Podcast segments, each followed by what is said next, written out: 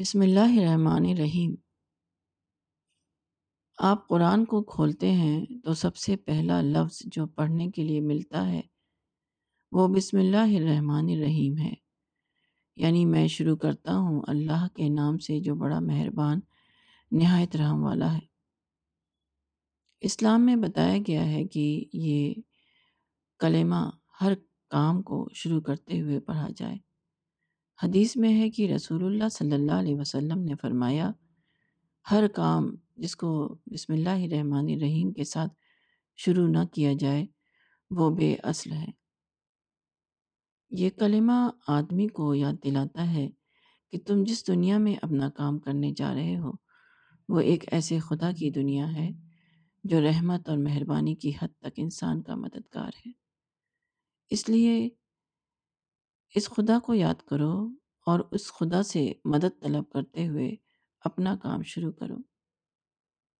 ایک شخص جب خدا کو پالے تو وہ خدا کی عظمتوں میں جینے لگتا ہے۔ وہ محسوس کرتا ہے کہ اس دنیا میں ساری حیثیت خدا کو حاصل ہے۔ اس کو جو کچھ ملے گا خدا سے ملے گا۔ اور اگر خدا نہ دے تو اسے کچھ ملنے والا نہیں۔ کام شروع کرتے ہوئے بسم اللہ الرحمن الرحیم کہنا اسی مومنانہ احساس کا اظہار ہے۔ بسم اللہ الرحمن الرحیم کہنا گویا خدا کی خدائی کا اعتراف ہے۔ یہ دل کی گہرائیوں کے ساتھ خدا کو یاد کرنا ہے۔ یہ خدا کے بارے میں اپنے اس یقین کو دہرانا ہے کہ وہ قادر مطلق بھی ہے اور رحمان و رحیم بھی۔ اس لیے وہ اپنے بندے کی ضرور مدد فرمائے گا۔ بسم اللہ الرحمن الرحیم کہے بغیر کام شروع کرنا، اپنی ذاتی بنیاد پر کام شروع کرنا ہے۔ اور بسم اللہ الرحمن الرحیم، کہہ کر کام شروع کرنا، خدا کی بنیاد پر کام شروع کرنا۔ خدا کی دنیا میں اپنی بنیاد پر کام شروع کرنا حقیقت فراموشی ہے۔ اور خدا کی دنیا میں خدا کی بنیاد پر کام شروع کرنا حقیقت پسندی۔ پہلا شخص ایک بھٹکا ہوا آدمی ہے۔ اس کے لیے منزل پر پہنچنا مقدر نہیں۔ دوسرا شخص صحیح راستے کا مسافر ہے۔ وہ ایک نہ ایک دن ضرور اپنی منزل پر پہنچ جائے گا۔ خدا کا نام کائنات میں عظیم ترین حقیقت کے طور پر لکھا ہوا ہے۔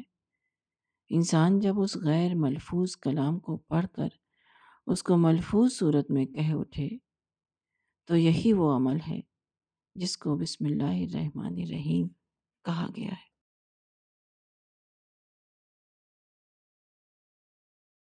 حمد اللہ کے لیے۔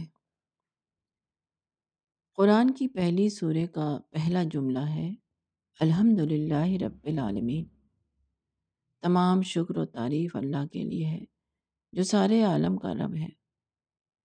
حمد ایک اعتبار سے خلاصہ قرآن اور خلاصہ دین ہے۔ دین کو پوری طرح پا لینے کے بعد ایک مومن کا احساس جس کلمہ کی صورت میں ظاہر ہوتا ہے، وہ یہی حمد کا کلمہ ہے۔ انسان کا وجود اس کے حق میں خدا کی ایک نعمت ہے۔ انسان کا انتہائی موضوع جس خدا کی نعمت ہے۔ پوری دنیا خدا کی نعمت ہے، جو انسان کے لیے بے حد موافق انداز میں بنائی گئی ہے۔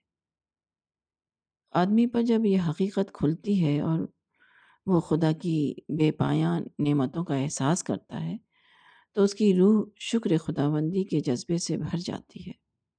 اس کا دل و دماغ خدا کی عظمتوں کے ادراک سے سرشار ہو جاتا ہے۔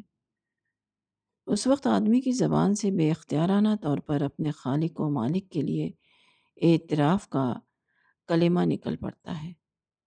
الحمد للہ رب العالمین۔ یہی کلمہ اعتراف ہے۔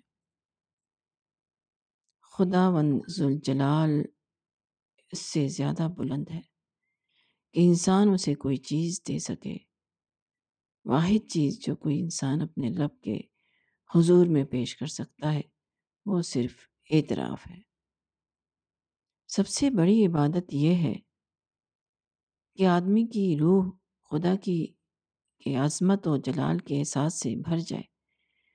وہ اپنی ابدیت کے مقابلے میں خدا کی ربوبیت کو پہچانے۔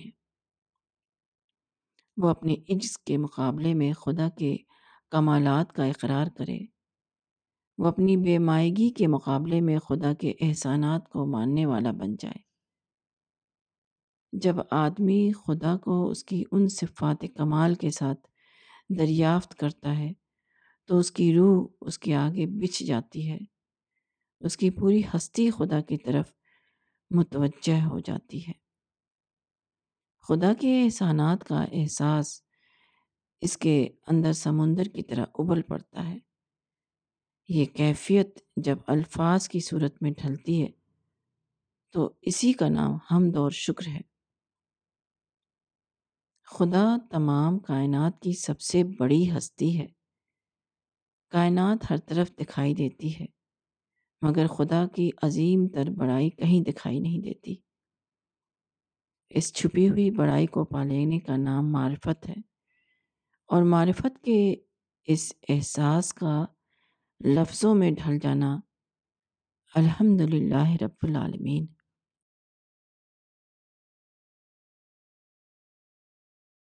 انشاءاللہ۔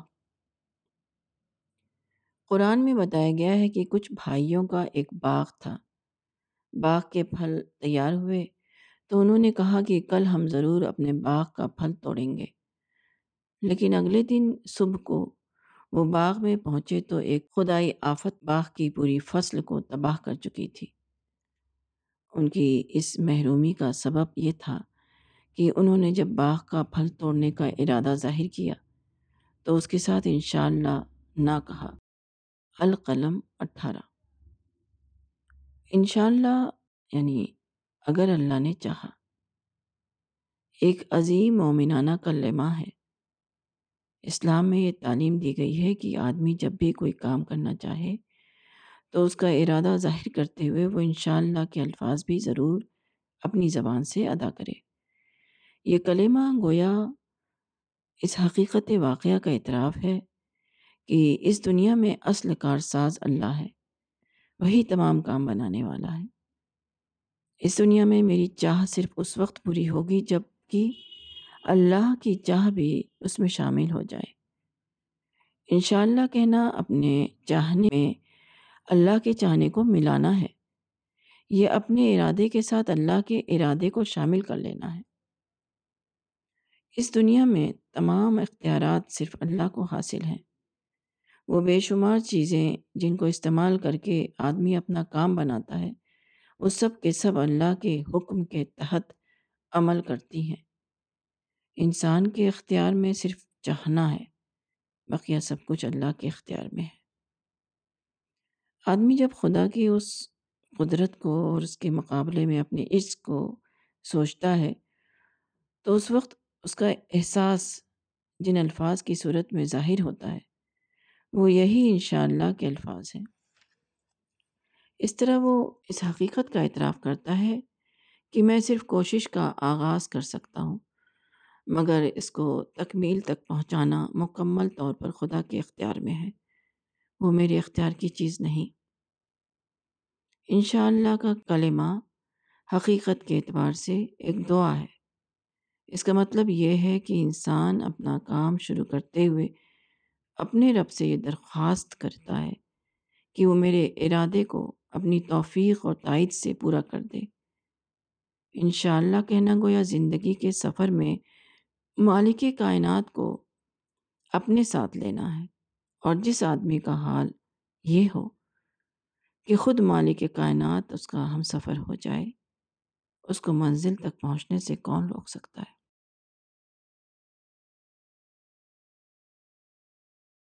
جزاک اللہ۔ اسلام کے طریقوں میں سے ایک طریقہ یہ ہے کہ آدمی کو جب دوسرے شخص سے کوئی فائدہ پہنچے یا اس کو کوئی عطیہ ملے تو وہ دینے والے کے حق میں جزاک اللہ خیر الجزا کا کلمہ کہے۔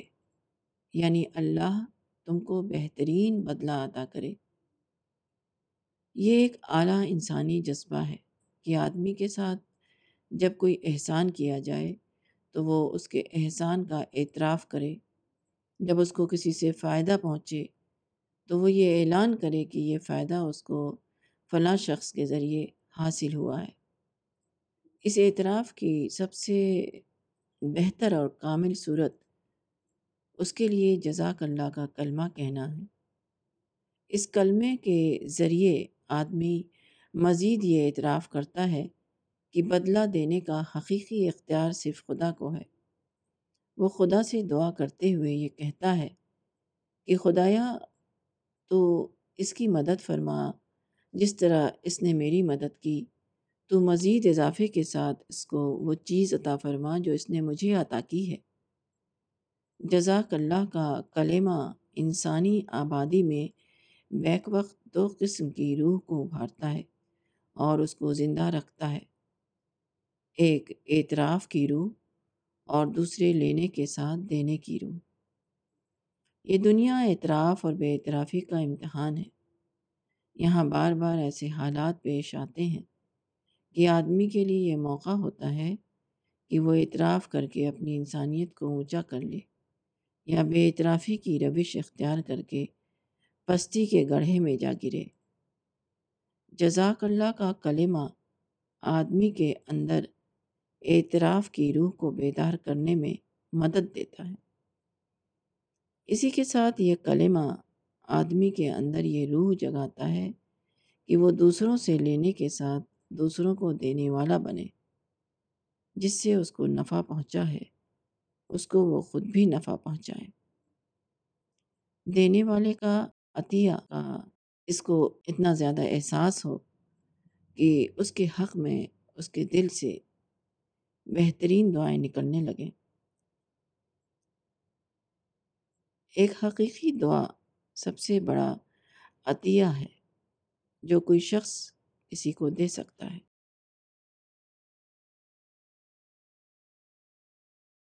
السلام علیکم۔ رسول اللہ صلی اللہ علیہ وسلم نے فرمایا کہ، اے لوگوں تم لوگ آپس میں سلام کو پھیلاؤ یا ایوہ الناس افش السلام و بینکم۔ اسلام میں زندگی کے جو آداب بتائے گئے ہیں، ان میں سے ایک یہ ہے کہ جب بھی دو آدمی کا سامنا ہو یا دو آدمی آپس میں ملاقات کریں، تو ایک شخص کہے، السلام علیکم، تمہارے اوپر سلامتی ہو۔ اس کے بعد دوسرا شخص جواب میں کہے، وعلیکم السلام، تمہارے اوپر بھی سلامتی ہو۔ سلام کا یہ کلمہ ایک قسم کی دعا ہے۔ ایک مومن دوسرے مومن کا خیر خواہ ہوتا ہے۔ اس کے دل میں ہر آن دوسرے انسانوں کے لیے نیک جذبہ موجود ہوتا ہے۔ حتیٰ کہ وہ اپنی تنہائیوں میں دوسرے انسانوں کے لیے نیک دعائیں کرتا رہتا ہے۔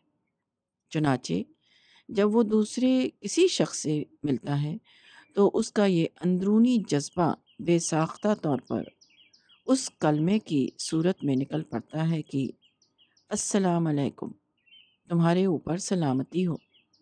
خدا تمہیں اپنی رحمتوں سے نوازے۔ السلام علیکم۔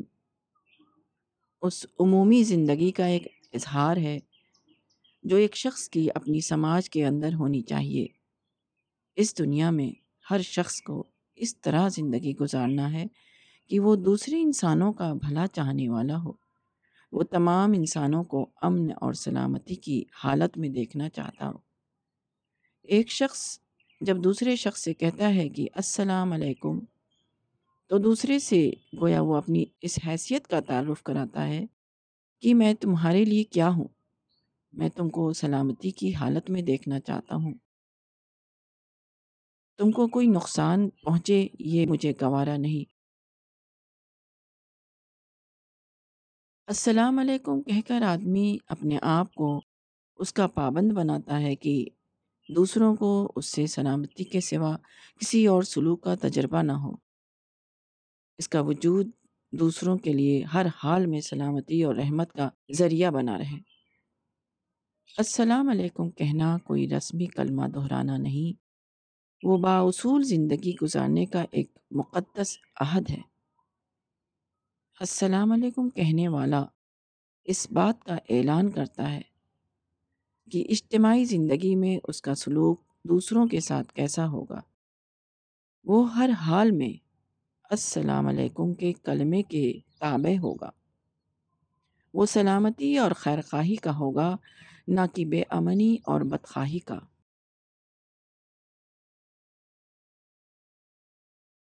سواری کے وقت قرآن میں اللہ تعالیٰ کی اس نعمت کا ذکر ہے کہ اس نے انسان کے لیے کشتیاں اور چوپائے بنائے جن پر وہ سواری کرتا ہے اور ان پر بیٹھ کر بآسانی ایک جگہ سے دوسری جگہ پہنچ جاتا ہے۔ اس سلسلے میں تعلیم دی گئی ہے کہ تم جب ان سواریوں پر بیٹھو تو اللہ کے انعام کو یاد کرو اور اس طرح کہو، پاک ہے وہ جس نے ان چیزوں کو ہمارے بس میں کر دیا اور ہم ایسے نہ تھے کہ ان کو قابو میں لاتے اور بے شک ہم اپنے رب کی طرف لوٹنے والے ہیں۔ الزخرف، تیرہ، چودہ۔ انسان کے اوپر اللہ تعالیٰ کے جو بے شمار انعامات ہیں، ان میں سے ایک انعام وہ ہے جس کو سواری کہا جاتا ہے۔ انسان کو اپنی مختلف ضروریات کے لیے ایک جگہ سے دوسری جگہ سفر کرنا پڑتا ہے۔ آدمی اپنے پیروں پر چل کر زیادہ دور تک نہیں پہنچ سکتا۔ یہاں اللہ تعالیٰ نے مدد کی اور کچھ چیزوں کو اس طرح موتی بنا دیا کہ وہ انسان کے لیے سواری کا کام دے سکیں۔ ابتدائی طور پر انسان کے پاس گھوڑوں اور چوپایوں کا ذریعہ تھا۔ پھر انسان نے سمندر کے امکانات کو استعمال کیا اور بحری کشتیوں کے ذریعے سفر کرنے لگا۔ مزید تحقیق کے بعد انسان نے جانا کہ اللہ تعالیٰ نے مادہ میں ایسی خصوصیات رکھ دی ہیں کہ وہ اس کے لیے تیز رفتار سواری کی صورت میں ڈھل سکیں۔ اس طرح موٹر کار اور ہوائی جہاز جیسی مشینی سواریاں وجود میں آئیں۔ انسان بری اور بحری سفروں سے آگے بڑھ کر فضائی بلندیوں میں تیز رفتار سفر کرنے لگا۔ گھوڑے سے لے کر ہوائی جہاز تک تمام سواریاں خدا کی نعمتیں ہیں۔ وہ خدائی تسخیر کی بنا پر ممکن ہوئی ہیں۔ وہ انسان کے اوپر براہ راست خدا کا عطیہ ہیں۔ آدمی جب چیزوں کی اس حیثیت کا ادراک کرتا ہے، تو وہ بے تابانہ پکار اٹھتا ہے کہ خدایا، تو ہی ہے جس نے ان چیزوں کو ہمارے لیے مسخر کر دیا، ورنہ ہمارے لیے ممکن نہ تھا کہ اس طرح ہم ان کو اپنا خادم بنا سکیں۔ شکر کرنے والے کے لیے دنیا میں بھی نعمت ہے اور آخرت میں بھی نعمت۔ اور ناشکروں کے لیے دنیا میں وقتی نعمت ہے اور آخرت میں ابدی عذاب۔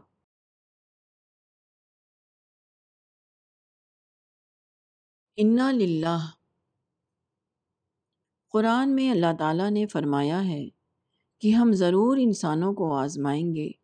ڈر اور بھوک سے اور مالوں اور جانوں اور پھلوں کی کمی سے۔ ایسی حالت میں جو لوگ صبر کریں، ان کے لیے خوشخبری ہے۔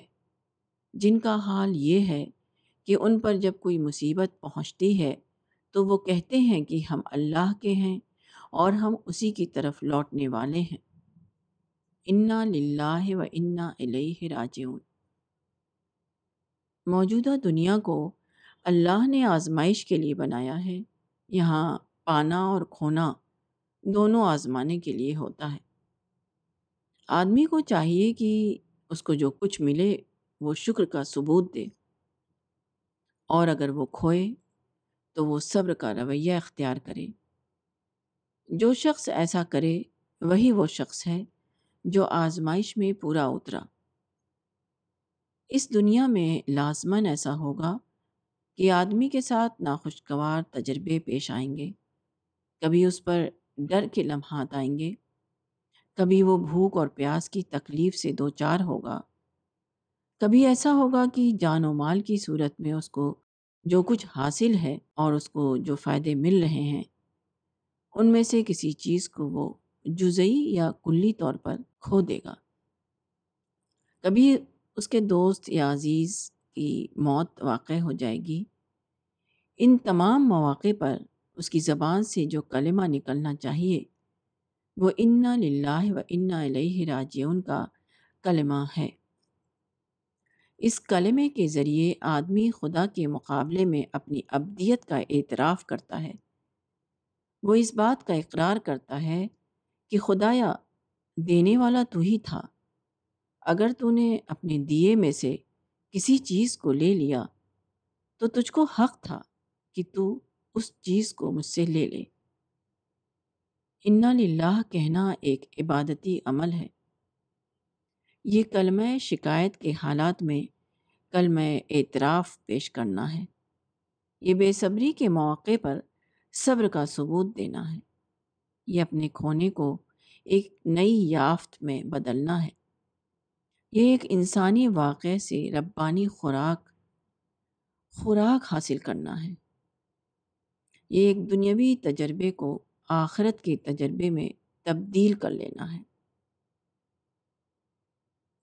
انا للہ و انا علیہ راجعون کا کلمہ بندے کی طرف سے خدا کی خدائی کا اعتراف ہے۔ یہ خدا کے مقام بلند کا اقرار کرتے ہوئے اپنے آپ کو اب کے مقام پر بٹھا لینا ہے۔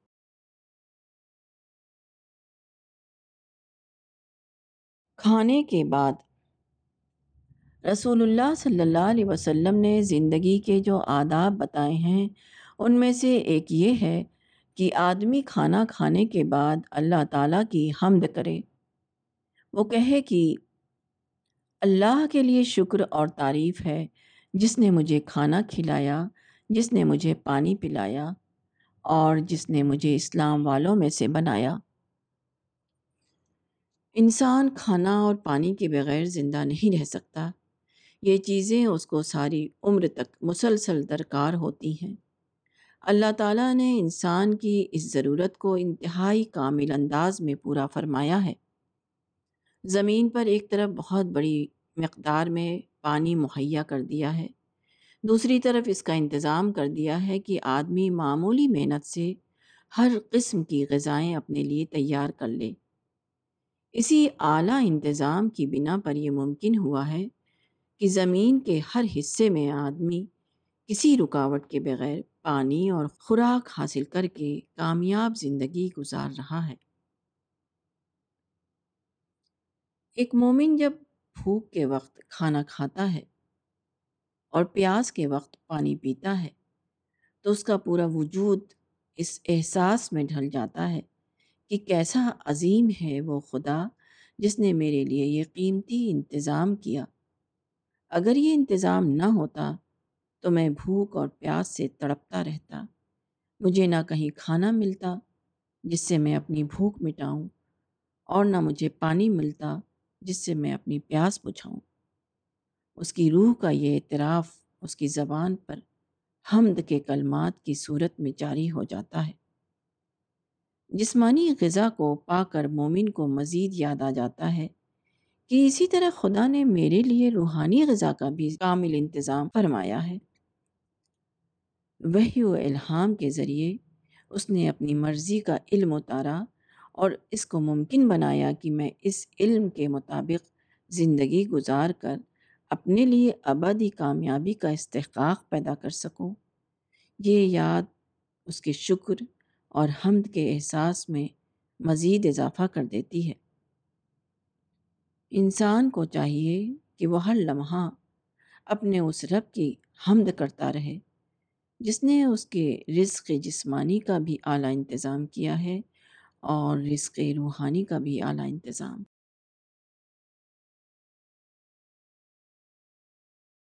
اللہ سے پناہ مانگنا شیطان آدمی کا دشمن ہے۔ وہ برابر اس کوشش میں رہتا ہے کہ آدمی کو بہکا کر حق کے راستے سے ہٹا دے اور اس کو ناحق کے راستے پر ڈال دے۔ شیطان کے فتنے سے بچنے کا طریقہ اسلام میں یہ بتایا گیا ہے کہ جب بھی آدمی کے ذہن میں کوئی شیطانی وسوسہ آئے تو وہ فوراً کہے، ملعون شیطان سے میں اللہ کی پناہ مانگتا ہوں خدایا تو مجھے شیطانوں کے بہکاوے سے بچا۔ دنیا کی زندگی میں آدمی کو مختلف قسم کے تجربات پیش آتے ہیں۔ انہی تجربات کے دوران شیطان آدمی کو بہکاتا ہے۔ وہ آدمی کی سوچ کو صحیح رخ سے ہٹا کر غلط رخ پر ڈال دینا چاہتا ہے۔ کبھی وہ آدمی کے اندر فخر کا جذبہ ابھارتا ہے۔ کبھی اس کو سرکشی پر آمادہ کرتا ہے۔ کبھی اس کے اندر غصے کی آگ بھڑکاتا ہے۔ اسی طرح مختلف مواقع پر وہ آدمی کے اندر حسد، بغض، کینہ، انتقام، بے انصافی، خیانت، بے اعترافی، انانیت جیسے جذبات ابھار کر یہ کوشش کرتا ہے کہ آدمی کو جنت کے راستے سے ہٹائے اور اس کو دوزخ کے راستے پر ڈال دے۔ شیطان کے مقابلے میں آدمی کمزور ہے، مگر اللہ کی مدد سے وہ اس پر فتح حاصل کر لیتا ہے۔ آدمی کو چاہیے کہ وہ ہر وقت وہ شیطان کی طرف سے چوکنا رہے۔ جیسے ہی شیطان اس کے ذہن میں کوئی برا خیال ڈالے، وہ فوراً تووز کے کلمات ادا کر کے خدا سے پناہ مانگنے لگے۔ آدمی اگر ایسا کرے تو اللہ کا وعدہ ہے کہ وہ اس کی مدد کرے گا۔ وہ شیطان کے مقابلے میں آدمی کا قلعہ بن جائے گا۔ آدمی جب شیطان کے وسوسے کا اثر قبول نہیں کرتا، وہ شیطان کے مقابلے میں اللہ کی پناہ کا طالب بن جاتا ہے۔ تو اللہ نہ صرف اس کو شیطان کے فتنے سے بچاتا ہے، بلکہ اس کو مزید نیکی کی توفیق دے کر اس کے ایمان کو اور زیادہ طاقتور بنا دیتا ہے۔ وہ اپنے راستے کو اس کے لیے اور زیادہ روشن کر دیتا ہے۔ گمراہی کے فتنوں سے اللہ کی پناہ چاہنا۔ گویا اپنی ابدیت کا اقرار اور خدا کی قدرت کا اعتراف ہے۔ یہ اقرار و اعتراف بلا شبہ سب سے بڑا عمل ہے۔ اس سے بڑا عمل اور کوئی نہیں۔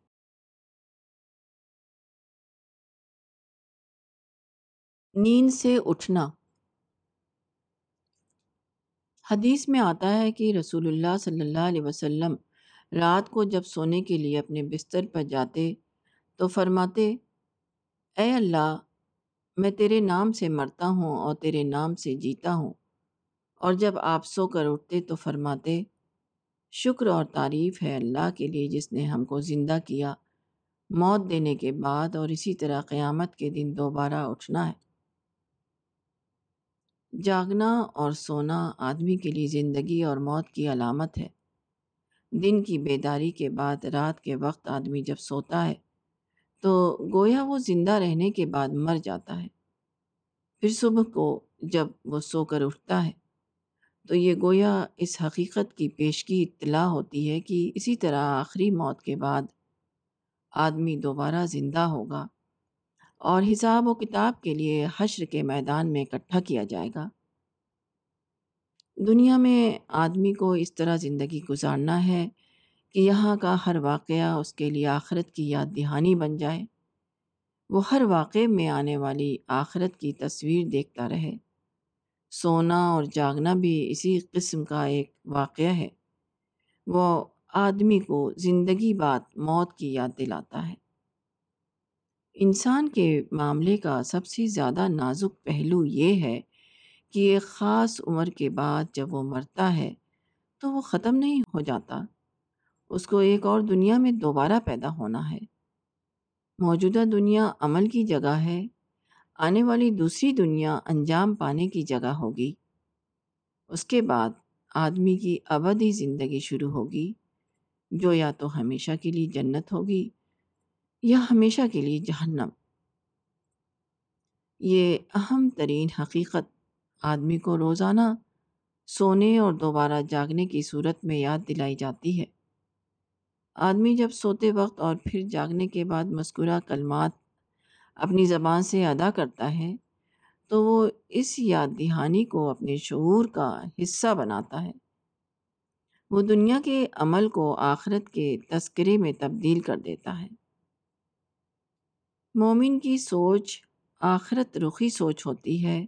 اس لیے ہر دنیاوی تجربہ مومن کے لیے آخرت کے تجربے میں ڈھل جاتا ہے اور اسی طرح سونا اور جاگنا بھی۔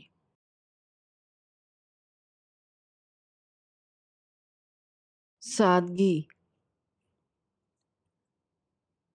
ابو امامہ رضی اللہ عنہ کہتے ہیں کہ رسول اللہ صلی اللہ علیہ وسلم نے ایک روز اپنے اصحاب کو مخاطب کرتے ہوئے کہا کہ کیا تم لوگ سنتے نہیں؟ کیا تم لوگ سنتے نہیں؟ بے شک سادگی ایمان سے ہے، بے شک سادگی ایمان سے ہے۔ مومن جب اللہ کی عظمت کو دریافت کرتا ہے، تو اس کے مقابلے میں اپنا وجود اس کو بالکل عاجز دکھائی دینے لگتا ہے۔ یہ احساس اس کے اندر آخری حد تک توازوں کی کیفیت پیدا کر دیتا ہے۔ اس کا پورا وجود ابدیت کے رنگ میں رنگ جاتا ہے۔ اس کی آواز نرم پڑ جاتی ہے۔ اس کی رفتار پست ہو جاتی ہے۔ اس کے پورے رویے پر سنجیدگی کا انداز چھا جاتا ہے۔ اس کا لازمی نتیجہ یہ ہوتا ہے کہ اس کا مزاج سادگی کا مزاج بن جاتا ہے۔ کھانے، کپڑے، مکان، ہر چیز میں اس کو سادگی کا طریقہ پسند آنے لگتا ہے۔ نمائشی چیزوں سے اس کو وحشت ہو جاتی ہے۔ اس کی روح کو سادگی میں لذت ملتی ہے، نہ کہ تکلفات میں۔ ایمان آدمی کو مصنوعی چیزوں سے ہٹا کر فطرت کی طرف لے جاتا ہے۔ اور فطرت کی دنیا میں سادگی ہی سادگی ہے، وہاں بناوٹ کے لیے کوئی جگہ نہیں۔ سادگی مومن کا مزاج اور اس کا لباس ہے۔ ایمان آدمی کے اندر جو مزاج پیدا کرتا ہے اس کو ایک لفظ میں فطری سادگی سے تعبیر کیا جا سکتا ہے۔ فطرت کی سطح پر سادگی ہی سادگی ہوتی ہے۔ اسی طرح فاتر کائنات کا شعور آدمی کے اندر جو مزاج بناتا ہے، وہ بھی تمام تر سادگی ہوتا ہے۔ مومنانہ سادگی کا یہ مزاج قدرتی طور پر اس کی ظاہری رویے میں بھی شامل ہو جاتا ہے۔ اس کو سادہ کپڑے پسند آتے ہیں۔ سادہ رہن سہن میں اسے لذت ملتی ہے۔ سادہ گھر اور سادہ ساز و سامان میں اس کو سکون ملتا ہے۔